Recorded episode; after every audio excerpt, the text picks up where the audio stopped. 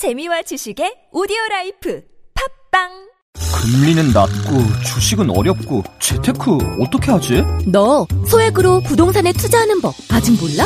정말? 어떻게? 만 원으로 할 수 있는 부동산 투자 테라펀딩 누구나 쉽게 부동산에 투자한다. 테라펀딩. 수익률 12% 매달 꼬박꼬박 들어오는 수익금으로 휴대폰비 낼 수 있는 거 몰랐지? 테라펀딩. 나도 바로 시작해야겠네. 쉽고 간편한 부동산 투자 네이버에서 테라펀딩을 검색하세요 테라펀딩 어, 어, 어, 아메리카노 한 잔 줘봐. 2,500원이요. 수고가 많으십니다. 어제도 친절하게 대해주신 덕분에 기분 좋게 아침을 시작했어요. 오늘도 아메리카노 한 잔 부탁드립니다. 네, 저도 감사합니다. 2,500원입니다. 왜 나한테는 안 웃어? 지금 나 무시하는 거야? 안녕하세요. TBS 진짜 라디오의 김인석. 윤성호입니다. 따뜻한 말과 배려. 오늘 여러분은 어떻게 행동하셨나요? 모든 노동자는 누군가의 가족이고 친구이고 자녀입니다. 이 캠페인은 TBS 서울시 감정노동센터 안전보건공단이 함께합니다.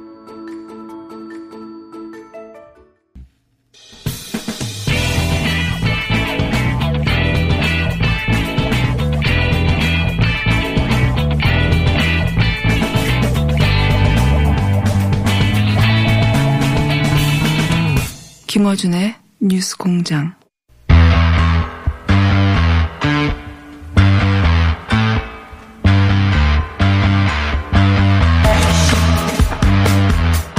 민주당 당대표와 최고위원을 선출하는 전당대회가 시작됐습니다. 8월 29일 날 선출될 텐데 후보들 만나고 있습니다. 당대표 후보들.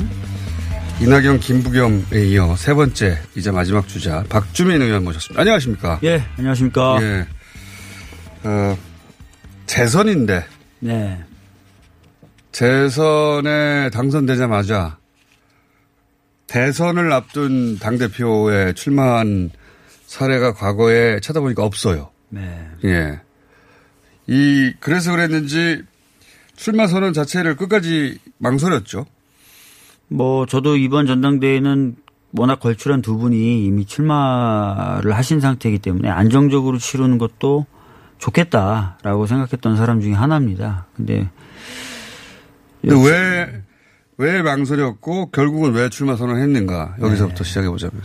본격적으로 이제 고민을 한 거는 2주가 좀 더 넘었던 것 같은데요. 어, 그 무렵부터 지금까지 좀 당이 안팎으로 굉장히 좀 혼란스럽고 네. 그런 상황을 보, 보는 많은 분들이 답답해 하시더라고요. 어, 그리고 그, 그렇기 때문에 뭔가 좀 새로운 인물 또 새로운 비전 이런 것들을 좀 제시할 필요가 있다라고 생각을 했고 아, 또 한편으로는 어떤 분들이 그 많은 아, 어떤 분들이 얘기하시기를 어, 우리 당의 586 또 50년대생 네.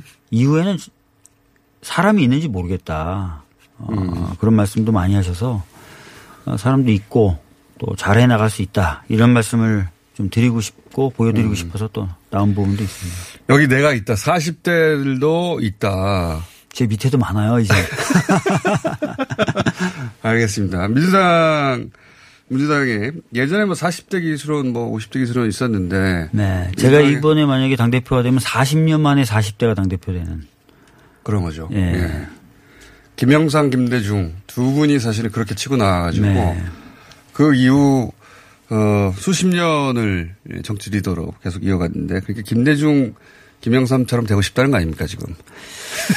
뭐 두 분처럼 되고 싶다라기보다는 적어도 다음 세대 있고 또 다음 세대들과 소통할 수 있는 그런 창구도 있다. 뭐 이런 걸 것들 알리는 데 의미가 있는 겁니까? 아니면 실제 당선될 거라고 생각하고 나오신 거예요? 당연히 당선될 거라고 생각하고 나왔고요. 예. 어, 그래서 당을 진짜 많이 좀 바꿔보고 싶은 마음이 있습니다. 예. 자, 어, 이 질문을 결국은 계속해서 받으실 것 같아요. 뭐냐면, 박주민 의원의 개혁성, 뭐, 진정성, 그리고 재선그룹에서 이미 어, 초선 때 최고위원 1위를 했기 때문에 재선그룹에서 가장 앞서가는 주자는 다 누구나 이의 없이 인정할 텐데, 이번 당대표는 향후 2년, 그러니까, 어, 대선까지 준비해서 치러야 되는. 맞습니다. 당 대표지 않습니까? 네. 이게 이제 대선 직후 인연이면 또 모르겠는데 대선 어를 치러야 되는 당 대표라면 굉장히 이제 경험도 있고 여러 선거를 치러봤고 그런 경륜 또 엄청난 복마전인 대선전에서 뚫고 나갈 지혜도 필요하고 그럴 것 같은데 국회의원 4년 하는 게 전부 아니냐 정치권에서는 현실 정치에서는 이 4년의 경륜으로 그게 가능하겠는가 하는 우려 이 우려를 끊임없이 제기하고 공략하고 그럴 것 같은데 네.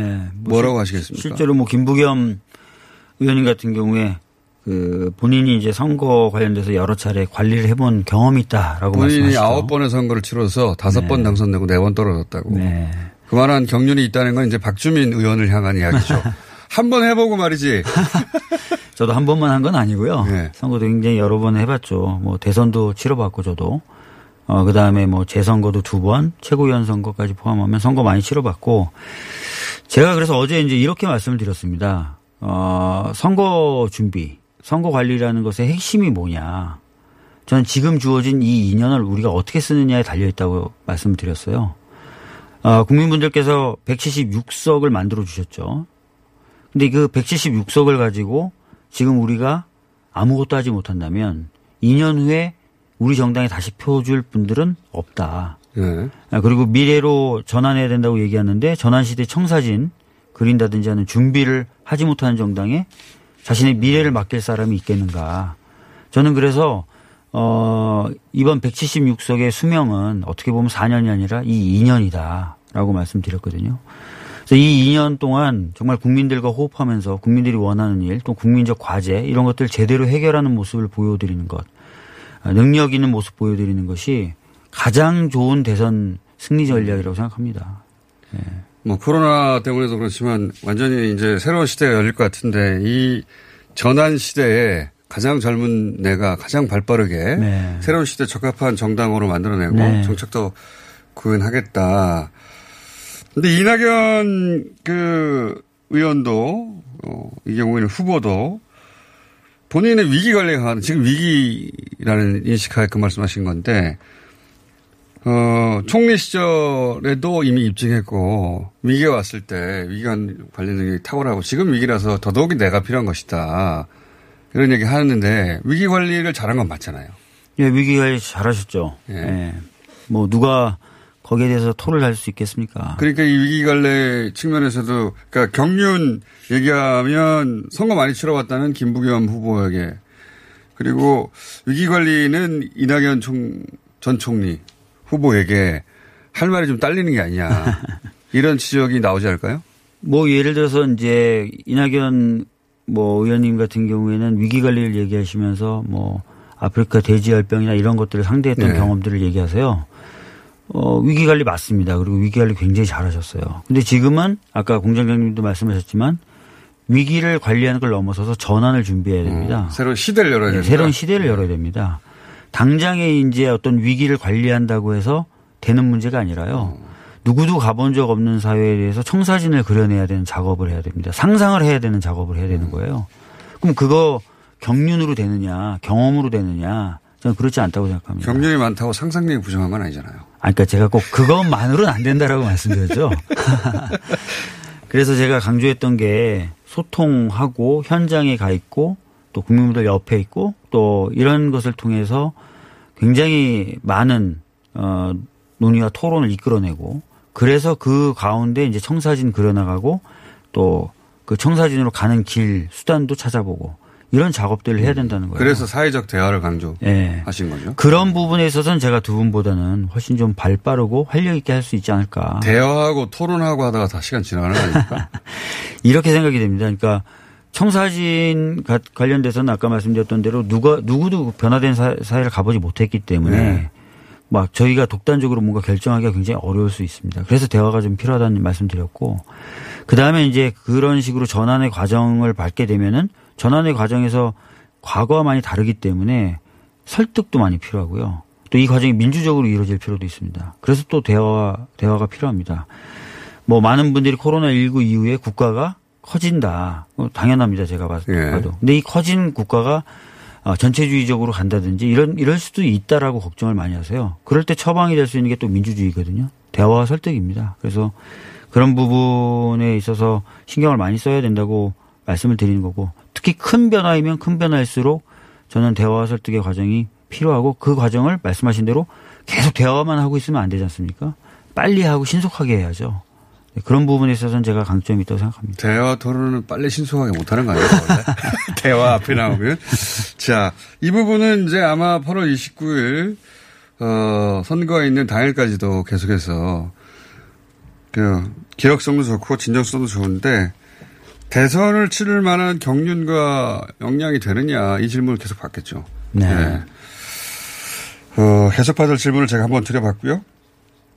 근데 이제 이미 한번 이해찬 어, 당 대표 지도부에서 최고위원을 해봤지 않습니까? 2년 네. 동안. 그러면서 아, 당 대표에게는 이런 자질이 필요하구나. 그런데 나한테 그런 게 있구나 하는 어, 스스로의 검증은 끝났어요? 지난 2년 동안 최고위원 하면서 이제 당의 의사결정 구조라든지 과정 이런 거를 진짜 속에서 많이 지켜봤고 예. 저도 직접 참여를 한 거죠. 두 가지 자질이 필요합니다. 그러니까 말씀하셨던 대로 뭔가 안정성도 필요하고요. 예. 또 하나는 안정성만으로는 진짜 안 되더라고요. 네. 왜냐하면 오늘 안전하다고 해- 생각했던 곳이요. 내일 되면 위험한 곳이 되더라고요. 네. 그래서 되게 민감하고 좀 빨리 뭔가 움직일 수 있어야 되고 아 그리고 두 가지라고 했는데 한 가지 더 말씀드리면 어 관리를 넘어서 당을 끊임없이 혁신하려는 자세가 필요해요. 예. 왜냐면은 하루가 지나면 진짜 낡아 낡은 게 돼버리더라고요. 그러니까요. 그래서 이 세 가지 덕목을 다 갖고 있어야 되는데 그런 측면에서 저도 고민을 많이 했다는 거죠. 아까 말씀드렸던 그게 있다고 스스로 언제 확인하셨어요? 뭐 많은 분들이 이번에 후보 나오신 분들이 얘기하시는 게 당이 현대화되고 뭐 플랫폼을 구축했다 거기에 네. 본인들이 일조했다고 얘기하세요. 네. 저는 사실 유세 때 한 마디도 안 했습니다. 네. 그 현대화 특위 위원장이 저였어요. 뭐 최고위원 후보님들이 뭐 당이 현대화되고 플랫폼을 구축하는 다 일조했다고 다 말씀하시더라고요. 네. 근데 그, 그 위원장이 저였어요. 네. 알겠습니다. 예. 그리고 뭐 자기 자랑은 또 꽤 하시네, 이제. 아니 제가 자랑 안 했다니까요. 많은 아니, 분들이 그러니까- 그냥 얘기하시길래 아니, 그 방송에 나와서 하시면 제일 크게 하시는 거죠. 네, 그리고 뭐 공수처 설치에 뭐 일조했다고 하시는데 공수처 협상을 제가 했습니다. 그리고 그거 하느라고 제가 기소당했어요. 네. 제가 박주민 어, 의원님의 국회의원 이전의 시절을 알고 있는데 네. 이렇게 뻔뻔하신 분이 아니거든요. 자기 자랑 아니 아니 대놓고 그, 그 유세나 이런 데서 한 마디도 안 했는데 네. 오늘 나와서 그냥 말씀드리는 거예요. 그런데 그런 자질이 본인한테 있다고 생각했으니까 나오신 거 아니에요? 네. 이해찬 대표가 당 대표로서 오랜 경륜을 가진 분이죠. 네. 저 정도면 나도 하겠다. 어 많이 배웠고 어 그래서 할 수 있다는 자신감도 좀 생겼고 또 약간 어떤 부분에서는 더 잘할 수 있다고 생각을 했습니다. 예를 들어서 뭐 이해찬 대표보다 어떤 부분을 더 잘할 수 있을 것 같으세요? 그러니까 혁신하는 거예요. 아, 그러니까 예를- 젊고 정, 정치적 상상력이 예, 정치적 상상력 혁신하는 거. 네. 사실 이해찬 대표님한테 제가 그 많은 아이디어를 말씀드렸고 그 중에 상당수가 반영이 됐어요. 아, 이해찬 대표가 내놨던 혁신안이 다. 아, 제가 그렇게 내 말씀드린 것은 아니고. 예, 오늘 자랑이 심하시네. 예를 들어서 정책 전당대회라는 걸 저희들이 했는데 예. 그 제안을 제가 먼저 했었던 거고 전국에 있는 지역위원회를 활성화하기 위해서 전국에 있는 지역위원장들 다 모아서 지역위원장 대회를 했었거든요. 그것도 제가 아이디어를 냈었던 부분이 있고요. 국회 혁신 특위를 만들어서 일하는 국회를 만들어 보자라는 아이디어도 사실 제가 냈고 특위위원장도 제가 했었죠. 그 정치인이 다 되셨네. 이렇게 뻔뻔하게 자랑을 계속. 유세 때는 안 합니다. 제가. 자, 예. 그러니까 나는 아직 젊고 그리고 어 정치적 상상력도 예, 오랜 오랜 경륜에는 미치지 못하지만 정치적 상상 전화의 시대에 필요한 정치적 상상력은 네. 나의 장점이다. 그게 필요하다. 그게 대선 운동이다. 오히려 이렇게 이해했어요. 그게 네. 얼마나 필요할지는 두고 보기로 하고 네. 여러 가지 현안에 대해서 얘기를 해보자면 공수처 관련해서 이제 후보들이 각자 입장들을 내셨는데 네. 어, 공수처 문제가 이제 교착 상태고 자유 어, 통합당 입장에서는 아마도 어, 최대한 지연 맞습니다. 하려고 하는 것 같아요. 네. 예, 그래서 아예 후보도 추천하지 않고 후보를 추천하지 않으면 지금 거론하는 방법이라는 건 협상하다 하다 안 되면 결국 새로 입법을 해야 되는 거 아닙니까? 네, 맞습니다. 그렇죠? 근데 이제 김부겸 어, 의원과도 후보와도 그런 얘기를 나눴었는데 그러면 기다려 주어야 하는데 협상 과정을 언제까지 기다릴 거냐? 연말까지다. 음. 거기에 대해서 이제 어, 다른 할 말이 있어서 다시 한번 인터뷰 하자고 하긴 하시던데 네. 어, 공수처는 어떻게 처리하실 겁니까? 저는 뭐 이미 이제 제주 유세 때 말씀을 드렸는데요. 어, 대화를 시도는 좀 해보고 안 되면 이제 국민들과 함께 176석의 힘을 믿고 가자라고 말씀을 드렸죠. 그게 네. 언제까지입니까, 대략? 음, 현실적으로 이런 부분을 좀 고민해 봐야 될 것 같아요. 왜냐하면 법을 바꾼 다음에 후보 추천위원회를 구성하고 거기서 후보 추천 구조, 과정을 거치잖아요. 예. 전 과정이 그렇습니다. 그래서 아마 여쭤보시는 거는 최종적인 출범보다 법을 언제 바꿀 거냐를 여쭤보시는 것 같아요. 예. 그래야지 그게 네. 가능해지니까. 법은 제, 제 생각에 뭐 9월 내지 10월 초? 9월 네, 말 발의할 10월 것이다. 초 정도의 법을 바꿀 필요가 있지 않나. 예. 그러면 당 대표가 만약 되신다면 한 한 달에서 두 달 정도 협상의 기간을 가지고 네. 그게 원활하지 않으면 그냥 새로운 법안 발의해서 네. 추진해 나갈 것이다. 이거는 무슨 정치적인 쟁점이 있는 게 아니에요. 이미 법이 통과가 됐고 예. 그법 시행과 관련된 부분이거든요. 예. 제가 그래서 누차 강조했지만 어, 미래통합당이 이거를 지연시킬 명분이 없습니다. 지연시키면 안 되는 겁니다. 정상적으로 얘기하면. 그래서 이 부분에 있어서는 저희들이 좀 강하게 좀 협상을 해보고 안 되면은 좀 빠른 판단도 필요하지 않을까 이런 생각하고 있습니다. 즉 공수처 어, 권력 개혁 부분에 있어서의 어, 경험 본인 변호사이기도 하고 관련해서 발언도 많이 했고 협상의 실무자였고 어, 이런 부분은 걱정이 없는데 예를 들어서 어, 대북 문제 말이죠. 네. 한미 워킹 그룹의 역할을 재조정해야 된다든가 대선 이후 미국과의 관계라든가 이런 주제에 들어가면 박주민 의원이 머릿속에 잘 안 떠오르거든요. 이런 주제에 대해서 발언하신 적도 거의 없고 네. 뭐 특위에서 활동했다거나 역할을 했던 기억이 없어서 관심이 개인적으로 있는지 없는지를 떠나서 기억이 없어요. 네.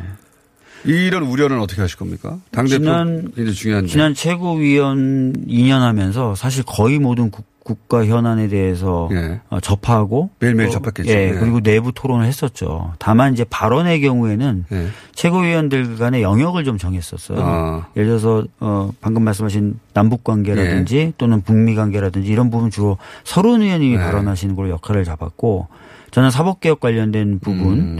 이런 부분으로 역할을 잡았고 뭐 박강원 의원님은 경제, 예. 언론, 뭐 김혜영 최고는 어 청년 이런 식으로 역할을 나눴거든요. 그래서 매- 거의 이제 모든 이슈를 접했고 당의 의사 결정을 하는 과정에 참여를 해- 했지만 발언은 제가 안 한 거죠. 음. 뭐 예를 들어서 일본과의 어 무역 분쟁 관련돼서도 어떤 입장을 취해야 되는가 이런 부분도 사실 깊이 관여해서 이야기 듣고 토론하고 의견을 내고 했었죠. 2년간 충분한 수업이 됐다. 네. 그래서 그러면 한미 워킹그룹 역할 재조정 필요성에 대해서는 어떻게 생각하십니까?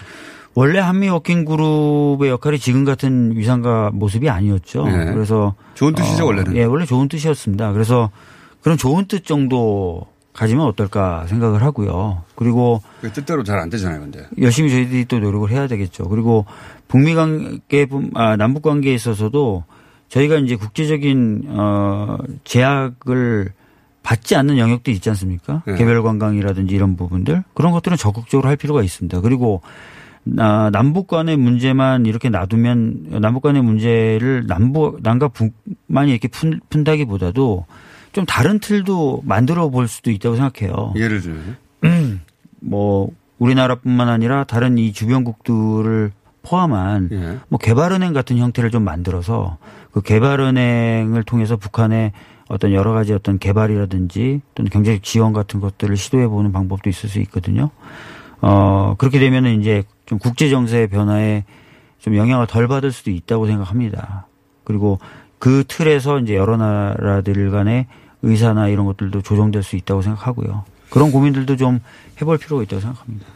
행정 수도 부분. 이거 이제 동통 질문이라 계속 드리는 네, 겁니다. 예. 그렇죠. 다른 네. 분들도 어, 드렸던 질문이라. 행정 수도 이전에 대한 입장. 행정수도 개헌을 해야 됩니까 그리고 어떻게 되죠? 사실 이제 개헌을 말씀하시는 분들은 2004년도에 있었던 그 위헌 판결을 근거로 예. 드시는데 그 당시 이제 위헌의 기준이 성문에 현행 헌법을 예. 기준으로 삼았던 게 아니에요. 그렇죠. 관습 헌법이라는 예. 걸 기준으로 삼은 겁니다. 써 있지는 않지만 예. 어, 관습적으로 써 있는 거와 마찬가지의 불문 헌법이다. 네. 뭐 이런 말도 안 되는 뭐 판결. 조선 시대부터 계속 도읍은 그러니까요. 수도는 예. 어, 경북 대전 얘기 나오고 막. 한양이었다 막 예. 이랬는데 그 당시도 굉장히 많은 분들이 비판을 했죠. 그 결정에 예. 대해서. 어, 그래서 사, 실은 어, 그 판결과 그 결정이 만약에 이번에 어떤 행정수도 이전에도 적용이 될 것이냐. 좀 그렇지 않다고 봅니다. 이번에는 예. 그리고 헌재도 정치적 상황이나 사회적 상황이 바뀌면 계속 판결을 바꿔왔습니다. 뭐 네. 간통죄도 아시다시피 그 존재 자체에 대해서 계속 합헌이라 그랬다가 여덟 번인가 아홉 번 만에 위헌 판결이 나오지 않습니까? 그래서 저는 달라진 상황도 있고 또 원래 판결의 결정의 근거가 좀 빈약했기 때문에 이것이 반- 어, 위헌이다라고 판단하기 좀 어려운 부분이 있다. 법률 제정으로 충분하다. 예, 저는 관련법. 뭐 그렇게 봅니다. 예. 그래서 이전한다면 대상이 되는 기관은 어떤 겁니까? 예를 들면 뭐 지금 거론되고 있는 국회 뭐 당연히 이전 대상이 될 것 같고요. 뭐 남아 있는 행정 기구들이 좀 있습니다. 네. 그런 부분도 이전될 수 있을 것 같고요. 그리고 제가 이제 최근에 이제 유세하면서 말씀드렸던 게 사법 기관 중에 대법원이나 헌법재판소가 굳이 서울에 있을 필요가 없습니다. 어. 예, 대법원은 변호사들한테 물어봐도 1년에 한 번이나 두 번 가면 많이 갑니다. 예. 헌재는 변호사들이 평생 한 번 가볼까 말까 합니다. 대부분 서면으로 심리하거든요. 예. 그렇기 때문에 그런 경우는 예를 들어서 헌법, 헌법의 어떤 그런 가치 이런 걸 생각한다면 헌법재판소는 광주 쪽으로 그 다음에 대법원이나 이런 쪽은 대구 쪽으로 이렇게 이전하는 것도 방법일 것 같고 필요하다고 생각합니다. 음. 중앙지검 서울중앙지검은 여기 남는데 대검도 옮길 수 있겠네요. 그렇게 따지면. 예, 대검이 사실은 정책적 기능을 주로 수행하는 네. 부서라고 지금 얘기가 되고 있고 검경수사권 조정을 통해서 뭐 그런 부분도 많이 축소가 될, 될 테지만 특히 이제 수사를 하는 부분에 있어서는 더 축소가 될 거기 때문에 뭐 굳이 서울에 있을 필요가 없죠. 예. 그 재보궐 선거에서 지자체장 어, 서울 부산 후보를 내야 한다고 입장을 바꾸셨죠.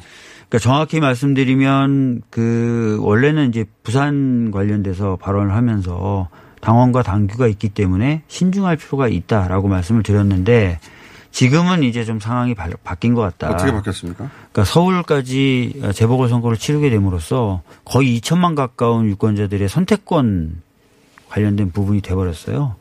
그래서 당원 당규를 지킴으로써 책임지는 모습을 보여주는 게 맞는지 아니면 어, 굉장히 많은 수의 유권자에게 선택의 기회를 주고 그 선택을 받음으로써 책임지는 모습을 보여주는 게 맞는지 이 부분에 대해서 고민할 필요가 있고 그래서 저는 차기 지도부가 당원과 국민들의 의사를 어, 파악해서 어, 결정할 필요가 있다라고 말씀드리는 겁니다. 그 본인이 당대표가 된다면 뭐 전당원 투표라든지 음, 뭐 이런 것들을 통해서 의견을 절차를 통해서 듣고 예, 결정을 해 나가려고 합니다. 열린민주당과 통합 얘기도 나오고 두 후보는 통합이 필요하다고 얘기를 하던데. 음, 저도 당원들 간의 화학적 결합이 충분히 가능하다고 보고 또 필요한 부분도 있기 때문에 적극적으로 고민할 필요가 있다고 생각합니다. 시기는요. 시기는 뭐 그 딱 못 박아서 말씀드릴 수 없겠지만 그것도 적어도 당 대표가 어, 되고 나서 좀 정비할 시간은 있어야 되겠죠. 좀 정비를 하면 한 달 정도 한 달 정도. 예, 후에 예, 논의를 열린민주당 분들은 생각도 안 하는데 혹시 이쪽에서 그렇게 생각하는 거 아닙니까? 만나보셨어요 혹시? 뭐 직간접적으로 계속 말씀 나누고 있죠. 이 관련해서는? 예. 시기의 문제다. 예. 근데 뭐 제가 이 직간접적으로 만나서 얘기를 나누고 있다고 해서 뭐 통합을 얘기하고 있다나 그런 건 아니고요. 예. 어뭐뭐 교류는 있다 정도 말씀드리는 다른. 분들은 그런 얘기도 하긴 하는 것 같던데 다른 두 후보는. 어떤 통합에 대해서 예. 음. 그분들보다 제가 좀 말씀 나누기 편할 수도 있습니다. 본인이 불리한 지점은 뭡니까? 아까 제가 여쭤본 네. 2년 그러니까 4년밖에 국회를 안 했는데 경륜이 부족한 거 아니냐. 이거 누구나 할 수 있는 지역이긴 네, 하나 끊임없이. 나올 지역이긴 한데 네. 4년 가지고 대선 지금 여당에 집권 여당의 대선을 준비할 수 있겠어 그것도 네. 이런 질문을 끊임없이 받으실 텐데 그거 말고 본인 생각한 약점이 있나요? 뭐 대부분 지적하시는 부분이 지금 말씀하셨던 네. 그거예요. 다들 너- 그걸 먼저 걱정하죠. 어, 어리고 경험이 없어서 어, 당을 안정적으로 관리할 수 있겠느냐라는 질문 네. 을 끊임없이 하십니다. 그러니까 3선, 4선, 5선도 있고 뭐 대선 후보로 나왔던 사람들도 있고 이미 네. 그런 가운데 또 상대 당도 존재하잖아요. 네. 상대 당이 어 뭐 상대 어느 당이나 마찬가지입니다만 대선되면은 다들 제정신이 아니지 않습니까? 제정신이 아닌 선거가 치러질 텐데 네. 그 4년의 그 의정 경험만으로 이게 되겠는가? 될 수도 있죠. 될 수도 누구보다 있죠. 잘할 수도 있어요. 누구도 잘할 수도 있죠. 예, 그건 네. 맞습니다. 네. 많은 음. 일반적으로는 그런 우려를 하겠죠. 네. 그건 불시키는 게 본인의 그래서 제가 말씀드렸던 게 직접적인 대선 관리에 대해서 제가 언급은 안 했지만 저도 대선도 치러봤고 재선거 네. 최고위원도 치러봤고 당 지도부로서 총선도 치러봤습니다. 네. 선거 경험이 진짜 없냐. 네. 세 번과 네, 세, 세네 번은 적은 거고 일곱 여덟 번은 많은 거다. 많죠. 그게 4년에 한 번씩 오는 거기 때문에. 그렇게 이제 수치적으로만 비교할 수 있느냐. 네. 그리고 선거라는 게 구도나 상황 또 그 그동안 정당이 해왔던 역할에 따라서 굉장히 달라지지 않습니까? 그건 확확 바뀌죠. 예. 네. 그래서 제가 이제 앞으로 치를 2년 후에 치를 선거를 관리하는 데는 제가 더 나을 수 있다니까요. 아까 말씀드렸던 대로.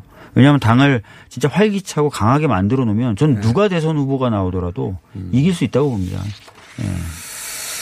그, 그러니까 약, 약점이 있다면요. 하나만.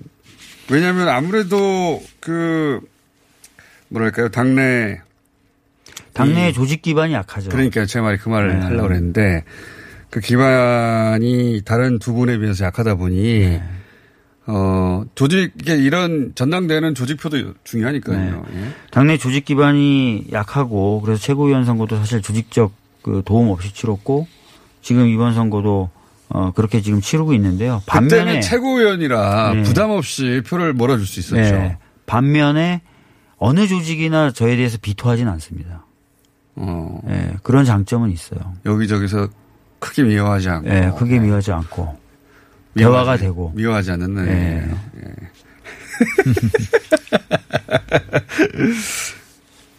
이낙연 의원, 김부겸 의원의 단점을 하나씩만 얘기해 보죠.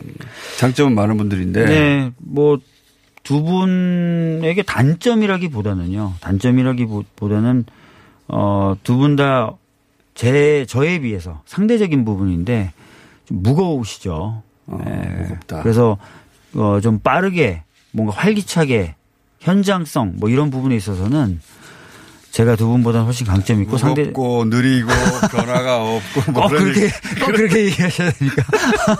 그런 얘기네요. 예. 예. 다른 두 분은 물어봤더니 다른 사람들의 단점을 얘기 안 하는데 박종현 의원은 본인 자랑과 아이고. 단점을 저희가 어 8월 29일이라 네. 어쩌면 한 번 정도는 세 분을 한 번에 모시고 토론회도 있죠 TV 토론. 예, TV 토론도 지금 아홉 번 잡혀 있고요. 아홉 번이나 했어요. 예, 그, 그 중에 한 세 번은 공중파로 전국 방송. 그렇게까지 많이 하시려고. 아, 그 저도 사실 그렇게 왜 이렇게 토론 많이 하냐 그랬는데 예. 제 자랑 마지막으로 한 번 더 해도 돼요? 네, 마지막으로 하십시오. 예, 제가 다 붙으니까 좀 흥미진진했다고 토론에 들어갔다는 얘기가 있습니다. 아, 네. 두 사람, 그렇죠. 세 사람이면 좀 더 네. 흥미진진해지죠. 야, 그게 꼭 본인의 당선을 의미하는 건 당선하는 높이는 걸 의미하는 거 아닌데. 페이스메이커 또는 뭐 분위기 띄우는데 유리할 수도 있습니다. 네. 자, 세 분을 한꺼번에 모실 기회가 저희한테 있을지 모르겠는데 한번 준비해 보겠습니다. 네. 자, 오늘 여기까지 하고요. 혹시 오늘 인터뷰 중에 보강 인터뷰가 필요하다 지나가 봤더니 네. 세분 모두에게 짧게 한 4, 5분씩 한 번더 드려볼까 하거든요. 네. 한 일주일 정도 지난 다음에. 네. 그때 한번 다시 모시기로 하겠습니다. 알겠습니다. 예. 목소리가 굉장히 피곤하세요? 어제 좀 소리 질렀더니 목이 좀 갔습니다. 제주도에서? 아, 강원도에서요. 아, 어제 강원도였습니다. 예. 예. 안 들리던데. 인터넷으로만 하니까 예. 들을 기회가 거의 없어요. 예. 자, 어, 세 번째 어, 당대표 주자였습니다. 박주민 의원이었습니다. 감사합니다. 예, 감사합니다. 시더 시더. 아빠 발톱 너무 두껍고 색깔도 이상해. 이 녀석 그럴까봐 내가 캐라셀 네일 준비했지. 갈라지고 두꺼워진 발톱 무좀이 싹 사라진다고.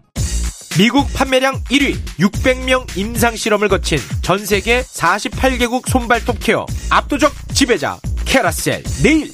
2주 후 달라진 손발톱을 경험할 수 있습니다. 네이버에서 캐라셀 네일을 검색하세요.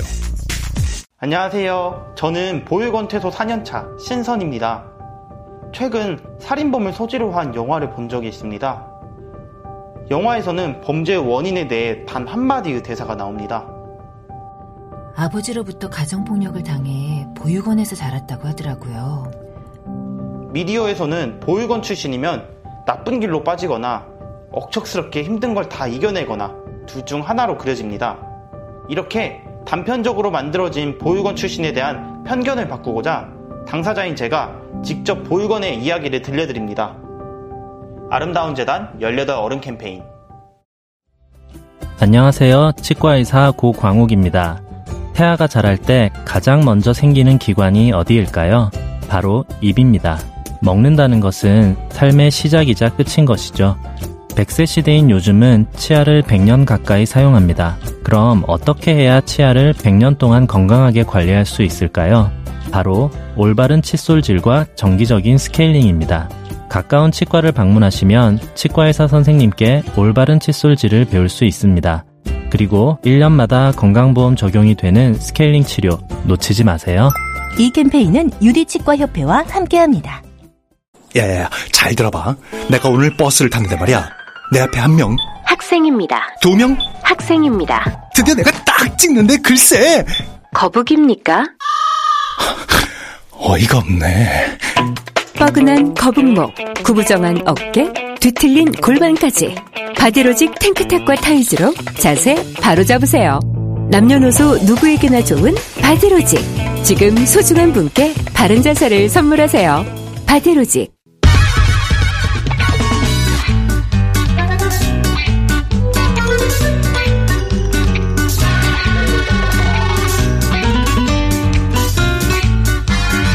자, 신양신장 네 분 나오셨는데 이름 소개하지 않겠습니다. 신장식입니다. 장영진입니다. 신유진입니다. 소개하지 않겠다고 했는데 할수 없네 양질 한 분 남아가지고 양질 가만히 있으면 안 소개해 주잖아요. 까지 나오셨습니다. 수사심의가 이제 완전히 그 뭐랄까요 의미가 변한 것 같아요. 네.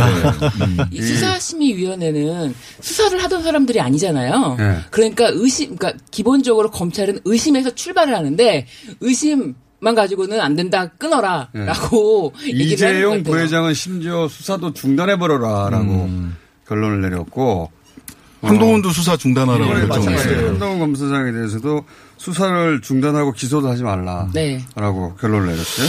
아, 저는 수사심의위원회 그 시작할 때 이 양창수 수사심의위원장이 예, 차를 타고 자기가 운전해서 들어가면서 V 이러고 들어갔어요.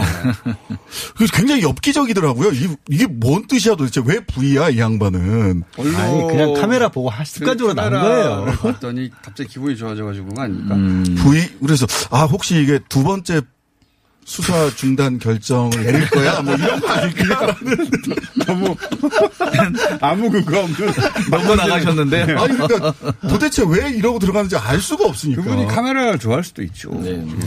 근데 법원에서는 그 의심스러울 때는 피고인의 이익으로라는 그 법원이 있어요. 네.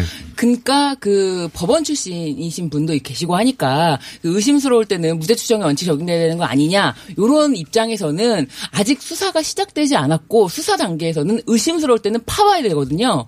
뭔가 이게 연결이 돼 있다라고 의심이 되면은 그때부터 수사가 시작되는 건데 이미 판단을 내리라고 하니까 이 그만해라라는 판단이 나온 것 같아요. 증거가 없다라는 식으로 얘기를 했는데 이게 증거가 없을 수밖에 없는 게 아직 수사를 시작을 못했어요. 그러니까요. 소환하고 압수수색하고 뭐 이런 게 없었잖아요. 소환 한 하고 번, 한 번. 예, 소환도 했는데 그, 그 당시에 제대로 된 뭐 소환 진행이 됐다기보다 대체로 그냥 분위기 파악 정도만 하는 그런 정도의 대화가 오갔기 때문에 이게 수사가 된 게 아니에요. 그리고 수사가 되려면 일단 한동훈 검사의 그 핸드폰 압수수색을 해서 프렌직을 해야지 뭔가 좀 나올 수가 있는데 그런 것도 없이 수사를 하지 마라. 증거가 없다. 아니 밥들 밥을 안 지었는데 밥맛이 없다라고 얘기한 것과 뭐가 다르냐는 거죠. 오, 비유, 비유도 준비했어요. 평상시답지 않게.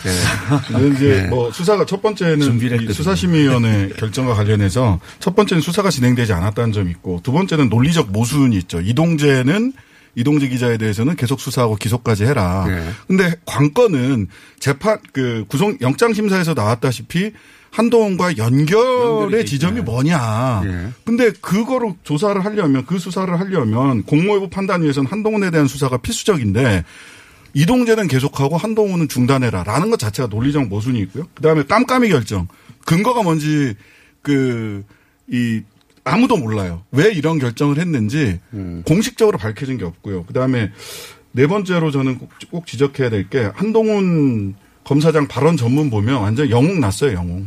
권력이 반대하는 수사를 하면 어떻게 되는지 내가 보여주고 있는 거다. 뭐 저는 억울하게 감옥에 가거나 공직에 쫓겨나더라도 끝까지 담담하게 이겨내겠다. 발언이 무슨 뭐 이렇게 영웅 났습니다. 근데 이게 수사에 적극적으로 협조하는 방식으로 사실관계를 밝히겠다는 게 아니라 정치 논리 뒤로 숨은 거예요. 나에 대한 모든 것은 정치적 탄압이다. 이렇게 얘기를 해버리는 말도 안 되는. 저 얘기를 뒷받침을. 하려면 본인 스스로가 수사에라도 참여를 하고 휴대전화 비밀번호도 알려주고 가지고 있는 걸 다 공개한 다음에 차 나는 떳떳하지 않느냐라는 얘기를 한 다음에 저렇게 나와야 되는데 어쨌든 나는 구속될 것이다라고 하면 그러면 본인에게는 아무 증거도 나오지 않은데 뭘 근거로 구속을 시킨다라는 얘기를 하는 건지. 그러니까 구속이 이게 되면 정치적 희생양이 되는 거고 구속이 안 되면 정의가 승리하는 거예요. 지금 한동훈의 머릿속에서는. 기본적으로 수사심의위원회라는 게 원래 프레임을 잘 짜는 분이라. 그러니까 딱 그거야, 프레임을 지금. 그렇게 선점했는데. 그러니까 검찰이 원래 만들기로는 검찰의 객관성을 담보하기 위한 일종의 검찰 개혁 장치라고 했는데 역시 검찰 내부에 있잖아요. 대검에서 설치한 기구고 예. 다 검찰총장이 임명한 위원들이고 그러면 현재 대검에서 가장 핵심적인 임무를 상대로는 그 우리는 못하겠다라는 거죠. 사실은. 지금까지 수사심의위원회가 이제 그전에는 이제 그각 직원별로 구성돼 있다가 문무일 총장 때 대검에 설치가 된 건데요.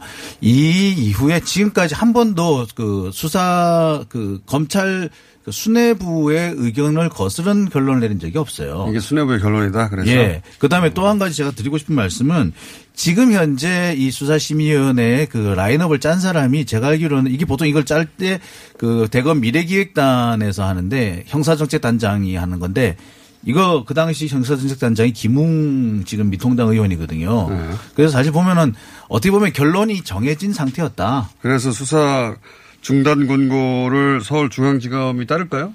안 따르는 안 따를 거. 거고. 근데 아무리 지금 장기 저 강기자님 기재 결론이 정해져 있다고 했는데 저는 그래도 이렇게까지 일방적으로 나오리라고 정해- 상상을 아니, 저도 못 이렇게 그렇게 한편으로 생각해서 그렇지만 설, 아니. 설마 그럴까라고 했는데 정말 설마가 사람 잡는 그러니까 저는 예상을 아, 어떻게 할까 어떻게 할까 보다 보니까 일단 중단 공고가 나올 거는 같다. 근데 수사까지 중단하라고 나올 줄은 음. 조금 수사는 하되 기소는 나중에 결정해라. 법원이 이번에 안 그러면 그 이동재 전 기자 핸드폰 압수수색이 적법하지 않았다고 판결한 이유는 뭡니까? 아, 그거는 완전히 별개 사안이에요. 예, 별개 사안이긴 하지만. 기자가 그때 이제 압수수색을 들어갔을 때 원래는 네.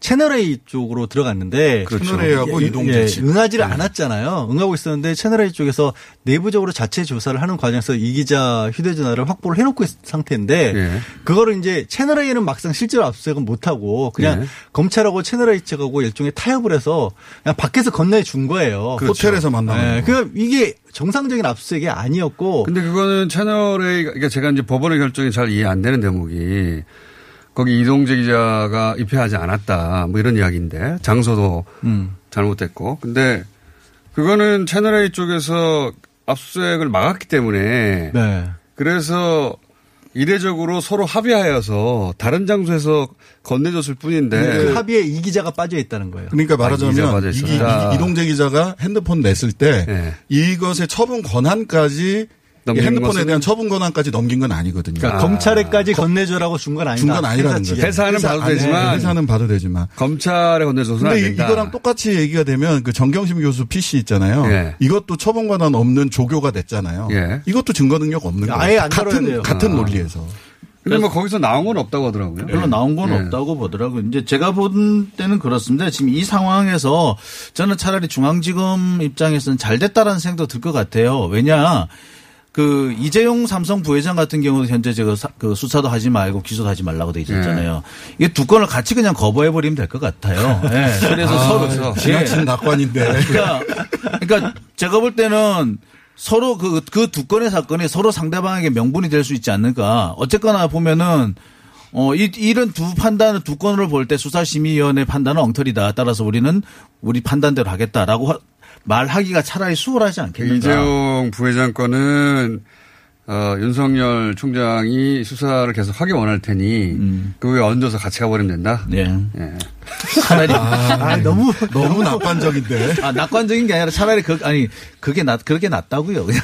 아니, 근데 요, 요 수사심의위원회 관련해 가지고 대검에서 의견서 냈던 거. 예. 안 저희가- 냈어요, 안 냈어요. 안 됐어요. 아, 결국 낸다 그러다 안 냈어요? 네, 안 됐어요. 아예 제출을 안 했어요. 네, 제출 안 했어요. 어. 그거 냈으면 크게 욕 먹었겠죠. 그러니까 크게 네. 욕하려고 그랬는데 안 됐구나. 네. 근데 대검에서 다른 분들이 몰랐으면은 일단 욕해놓고, 어, 크게 역비난 받을 뻔했 네요. 아유, 감사합니다.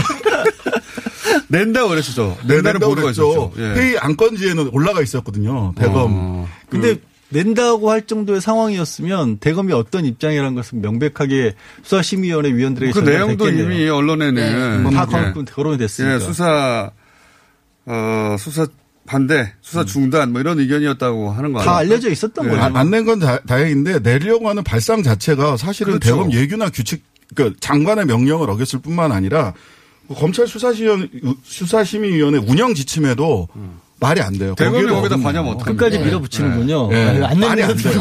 아니 내려는 시도 자체가 욕먹어서 하다. 그런 발상을 하긴 했다 누군가 네. 그 정도. 하지만 어, 안 냈다. 안 냈으니까. 네, 거기까지. 욕하지, 욕하지 마라. 거기까지만. 자. 자, 이, 이 건은 이제 서울중앙지검이 어떤 결론을 내리냐에 달려있을 텐데, 네 분 다, 어, 권고 따르지 않고 수사를 계속 할 것이다. 해야 한다. 예. 거기서는 수사를 아직 안 했으니까요, 사실은. 네. 예.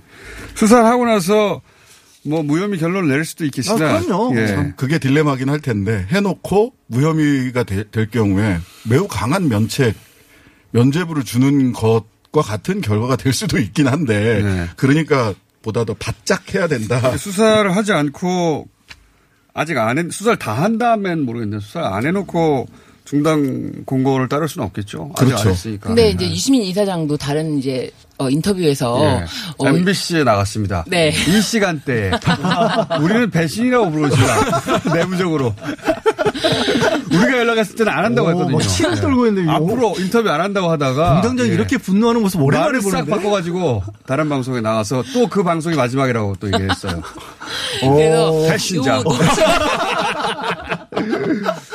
이 녹취록은 네. 거대한 공력의 뼈 조각에 불과하다. 그러면서 그 왜 근데 그 녹취록 중에 내용 중에서 그 이동재 기자가 그때 말씀드렸던 그 부분에 대해서는 얘기를 아무도 안 하느냐. 그때 그런 표현이 있죠. 그때 말씀드렸던이라는. 네. 그때 말씀드렸던 요 그때는 언제냐. 그렇다면 이건 처음이 아니지 않느냐. 왜 그 부분에 대해서는 얘기를 하지 않고 단지 뭐 이때 보고된 예, 내용이라든지 뭐 한 건 그러다 한 건 걸리면 되지. 요런 내용만 갖고 얘기를 하는지. 그럼 최초의 말, 말이 나오기 시작한 건 언제고 그런 부분을 좀 팔 게 있지 않느냐. 네. 이제 그런 의심을 하셨어요. 당사자로서는 합리적 의심이죠. 네. 아니, 그리고 MBC에서 이어서 보도된 게 말 주고받은 이후에 그 녹취록 내용 이후에 또 실제 수사로 이어진 부분도 있다. 아니, 실제 수사가 12월 말에서 1월 정도에 진행이 됐었다는 걸 제가 확인을 했어요.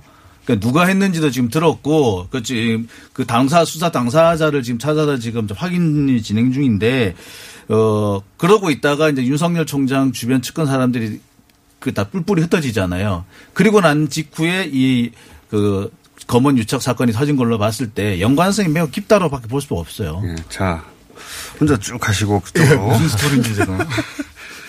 자, 저희가 그래서 유시민 이사장 한번 다시 꼬셔보려고. 할 말을 이미 다 해버려서 안 나올 것 같긴 한데. 그러네요. 예. 정경심 교수 22차 표창장 관련 공판에 있어 이거 잠깐 짚고 가겠습니다. 드디어 나왔어요, 드디어. 예. 어, 정경심 교수가 이게 이제 검찰의 그 공소장에는 아래 한글로, 예. 이 조작한 걸로 돼 있는데 이제 조교들이 나와서 지난 시간에 워드밖에 못 쓴다라고 하죠. 검찰이 입장을 바꿨죠. 워드로 작성했다고. 그렇죠. 예. PDF도 등장합니다. 예. PDF도 등장하고. PNG 파일, 뭐 JPG 파일, PDF, 한글 파일, 워드, 뭐 굉장히 다양한 프로그램을. 되게 방대한 되게 그 타임라인에 맞춰가지고 쫙 이렇게 나열을 하긴 했는데 문제는 그게 한 개의 PC에서 나온 게 아니라는 거죠. 네. 그러니까 하나는 그 강사휴게실에서 나온 파일이고 또 다른 몇 개는 그 정경심 교수의 연구실에서 나온 파일이에요. 그러니까 두 개의 PC에서 나온 파일을 마치 하나에서 나온 것처럼 묶어놓고서는 타임라인을 짰어요. 이게 말이 안 되는 얘기죠. 그래서 그, 어, 그런 증언도 나왔어요. 소식마다 다 차이가 있는데 그렇게 넣으면 페이지가 깨지거나 해서. 아니 반대 신문은 네. 이 자료를 3일 만에 3일 전에 제출해서 반대 신문은 아직 못했고요. 네. 근데 그냥 그 전에 이제 타임라인이 두 개의 컴퓨터에서 나와서 이것도 의미가 이- 이상하다라는 걸 떠나서 우리 그냥 그 워드 파일에 그림 넣어보신 분들은 생각해 보세요. 그림판에 이걸 일단 캡처를 했다고 했습니다. 그 다음에 이걸 MS 워드로 옮긴다고 합니다. 네. MS 워드에 옮긴 다음에 그걸 어디서 PDF로 바꾼다고 합니다. 네. 그다음 PDF로 바꾼 다음에 한글에 집어넣었다라고 해요. 그러니까요. 왜 이거 왜, 왜 이렇게 하느냐. 돼요? 그래서 왜 이렇게 해야 돼요? 그 증언 나온 사람들이 아니 그냥 받으면 되는데 한 장 본인이 그걸 받을 수 있는 위치에 있는데 받으면 되는데 뭐 이렇게 어렵게 아니, 하냐고. 위조를 해도 이렇게 어렵게 위조를 그러니까 위조를 해도 그렇게 안 해요. 예. 한글에 그냥 하면 돼요. 한글에. 컴퓨터도 잘 모르지만 그분이 컴퓨터도 잘 모르고 워드밖에 못 쓰지만 아래아한글을 아예 못 쓰지만 이렇게 어렵게 아니, 할 MS 이유가 워- 뭐가 있느냐 대체. 워드 한 군데 해도 그냥 캡처해도 되고. 이 서식 문제는 얘기는 뭐냐면 동양대 그 직원들이 한 얘기인데요. 그 표창장이 그냥 만들어진 게 아니라 표 그리기를 해서 만든대요. 따라서 그렇죠. 거기에 다른 그림 파일을 집어넣으면 통째로 다 깨져버린다는 거죠. 네. 그래서 위조가 안 된다 이런 네, 얘기를 한뭐 거죠. 디테일 아는 사람들이 예. 네, 그렇게 해서는 안 되는 일인데요. 라고 이제 증언을 했는데 이게 또 보도가 제대로 잘 안 돼요. 장 교수님이 또 그거에 네. 대해서 대대, 예, 장기혁 교수님, 예, 동양대 교수님. 말씀을 하셨는데, 그러니까 진짜 지금 말씀하신 것처럼 상식적으로 생각을 해보자. 이거를 가지고 너무나 이거를 위조를 해야지만, 아무도 몰래 위조를 해야지만 받을 수 있었던 것일까. 네. 그거를 생각해 보면은 너무 말이 안 되고, 그 총장에게 아, 이렇게 봉사를 하고 이런 표창장을. 총장이 절대 표창장 줄 수 없어. 절대. 안 돼. 그러지 않으나 그러지 않으나. 쉽게 받을 수 있는 좋은 사이였다는.